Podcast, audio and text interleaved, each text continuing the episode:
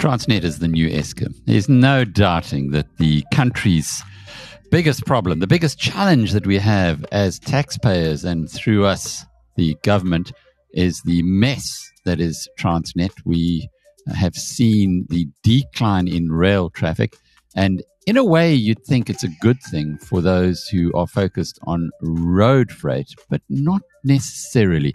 We're going to find out from Naudé Rademan from Linebooker exactly what's going on on that side and how this has been affecting the, the road freight industry. Naudé, really good to be talking with you again. It's been too long. Um, maybe let's just do a quick catch up. Linebooker, the, the Uber of the freight industry, uh, as we've described you in the past. Are you guys seeing uh, big increases in demand for your services? Yeah, thanks, Alec. Um, yeah, I think our growth rate is maintained, and I think the the Linebooker business model has matured a bit and added uh, um, additional services. So um, I think the the Uber of freight still relevant, but I think we've we've matured into um, running procurement for for major corporations. So we partner with their transport procurement teams because we specialize in that, and we've got a large network of transporters. And post the procurement event, um, we also manage the full transport operations on behalf of those customers. Um, and that will be on fixed contract. And the Uber freight side is, is filled up with, with ad hoc transport as well. Uh, but then you get the, the, the, full stack of services um, through that process. And that, yeah, the network allows us to give better pricing and secured supply to customers in a nutshell. And that's so the important part is the, ne- the network. You using – the, connections that you have with companies that have trucks or, or freight uh, services, and then putting them together with the uh, those who need freight to be delivered around the country. Correct. Yeah. So the, the network reach. So if we talk procurement, our reach is a bit bigger. So we normally get a bit better results out of that because the reach is more. And um, post a tender event, the technology and our operations teams, the coordination is much quicker. So that also allows for for other efficiencies for businesses and naturally reduces their risk of ever having an issue with truck supply when they need that, that combination. So the pennies dropped for companies that they uh, can actually use your services, reduce the risk, get a better price. I know we've spoken about this a few times in the past, and uh, kind of everybody wins because the the trucks that would have been standing empty are now being used, but obviously at a at a better rate for those who are booking them.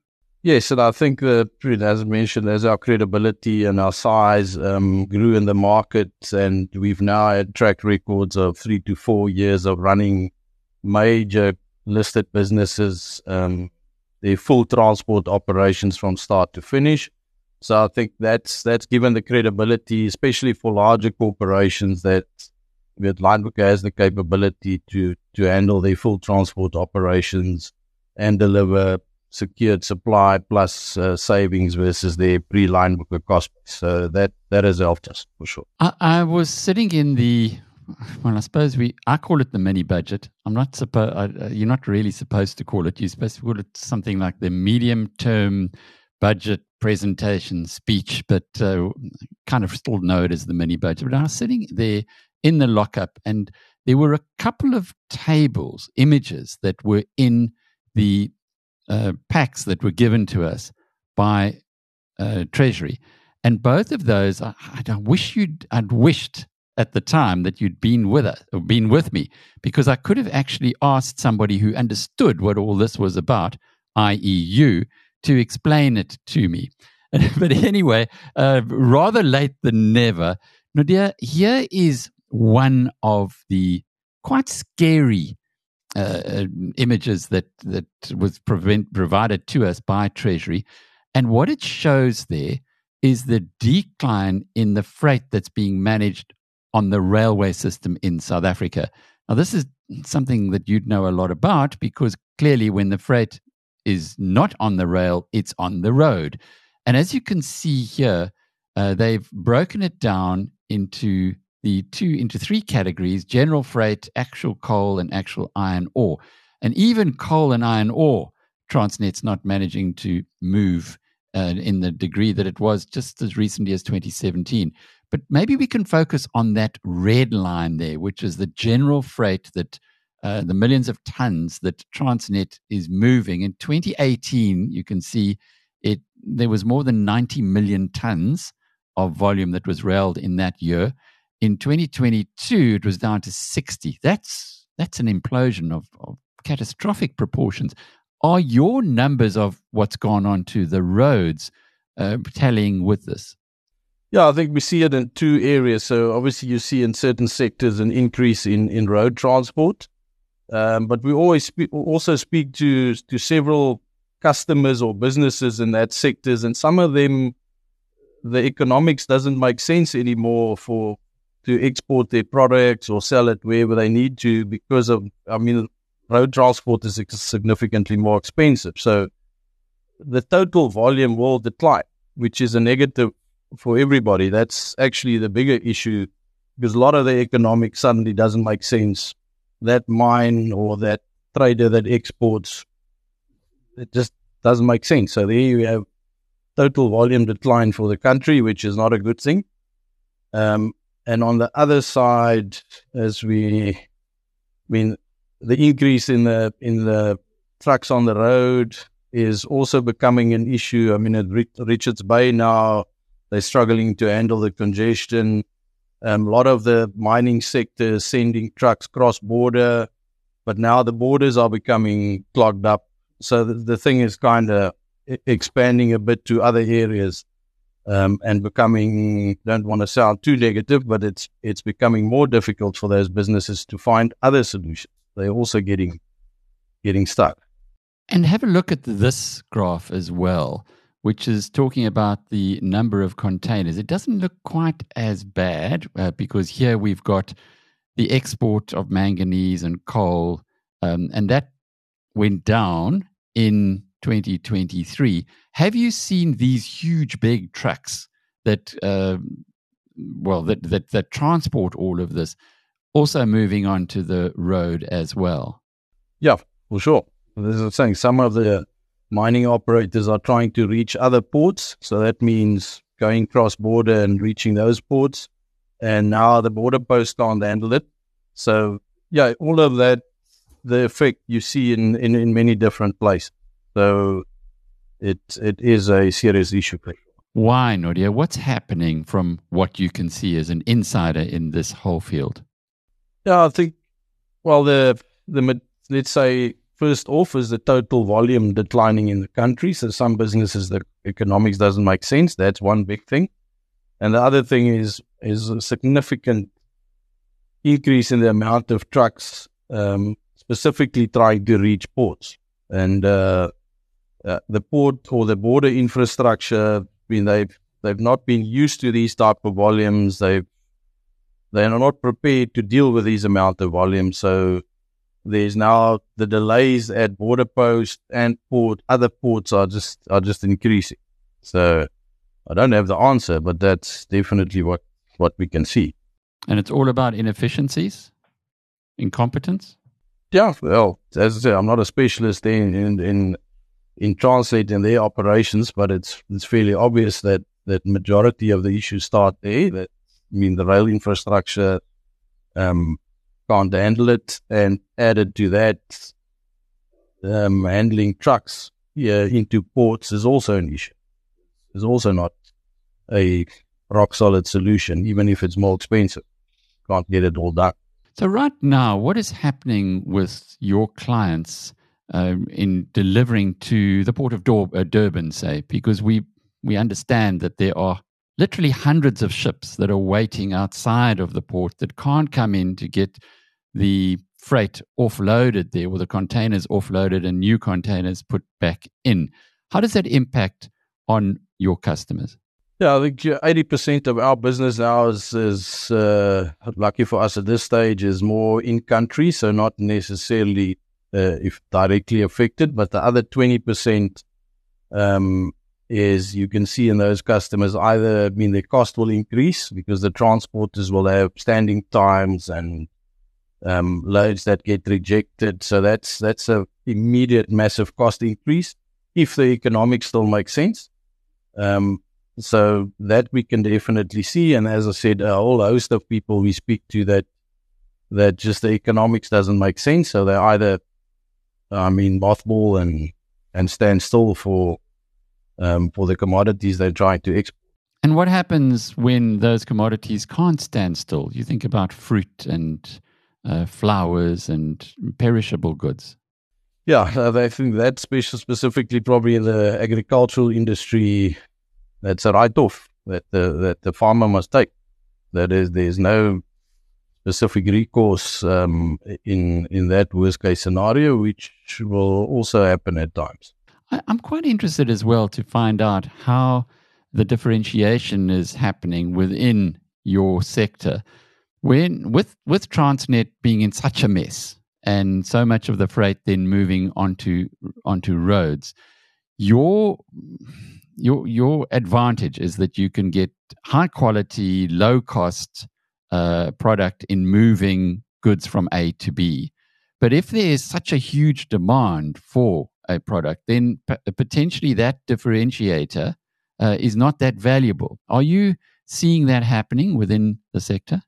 Yeah, I think the what we see is that meaning because every the the situation changes so quickly and every producer on the fly needs to make plans. Either they're sending it cross border to another port or they're switching it from Durban port to Cape Town port or wherever. Um, I think our benefit is that I mean our supply chain or with our reach and our coordination speed, we can quickly execute any change in terms of of a route or country you need to you need to go.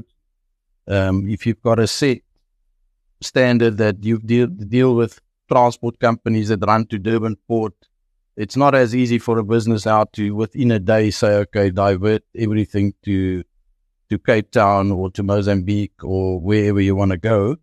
Uh, then you need to procure quickly, find the transporters, put the deals quickly and execute uh, the loads to get to, to a different destination. So um, I think that differentiator we, we can we can provide to customers to quickly be able to do that.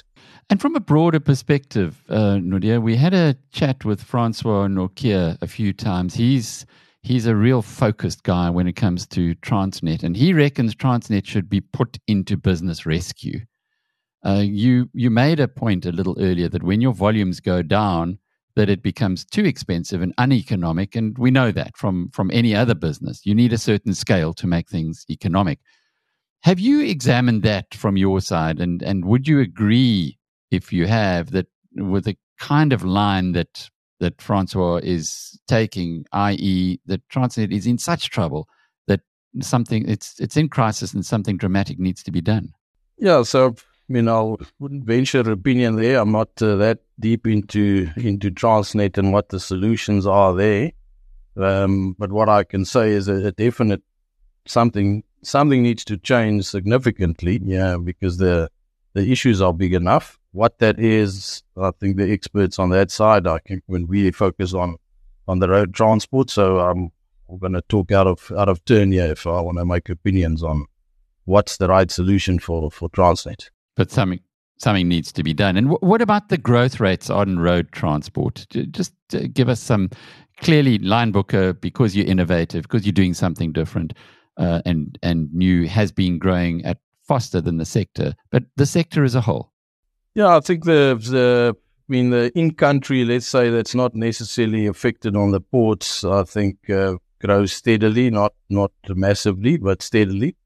Um, and naturally, I think the the in the mining sector, the from moving to from rail to to trucks, I think that over the last three or four years has more than doubled, tripled. I think the amount of trucks on certain corridors there. Um, as yeah, I think the last count was probably five times in five times in three years on certain corridors. So you can imagine what that does to everything: the roads, whoever needs to handle that at that receiving, it's it's the infrastructure is not prepared for that type of growth in a short time. What's going to happen to that infrastructure if it's not built for those kind of volumes? Well, look, I don't know. As I say, you see little signs of things falling apart all over the place. Border posts, Richards Bay now starting to struggle with congestion of trucks, not even at the port, that's before the port. So you, you see the little red flags uh, coming up all over the place, and it's probably easy to relate that to, to the rail volumes moving on road. Is anyone paying attention? I think the the mining businesses that are that's the and the, the businesses that's that's the core business to export via ports. I I can promise you that that's all they think about. Can they do anything about it? I guess that's the real thing.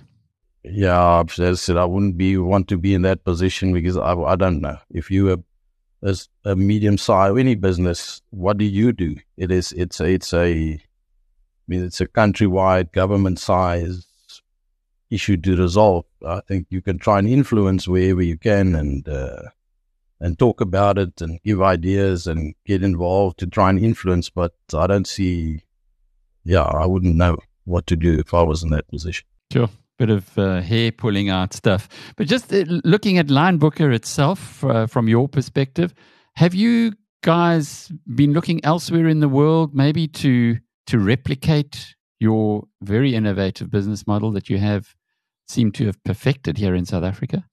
Yeah, I think we, we're looking, we're having a couple of discussions. Um, so there is um, good progress there, not something I can give you detail about now, but it seems to to have significant interest in in some other countries. Um, and yeah, I think the the model that kind of Linebooker grew into seems to be in its complete process um, fairly, what's I saying, different in terms of starting at procurement, having a significant procurement reach, then handling the operations through, if you want to call it a control tower, that's kind of the industry word, central point of coordinated all, um, and then filled in by the bidding or the Uber of truck ad hoc thing, if volume spikes significantly, that kind of closes the loop so you can quickly bring in extra supply. Um, and that whole kind of system as uh, seems to be um, something different. You get parts of it for other businesses, but I think we've we've now put the whole process together, and it seems to be delivering the results which most businesses in South Africa it's secure truck supply and uh, a lower cost base is that's the South African ask. It's what the businesses want. Naudé Rademan, the co-founder and chief executive of Linebooker, and I'm Alec Hogg from biznews.com.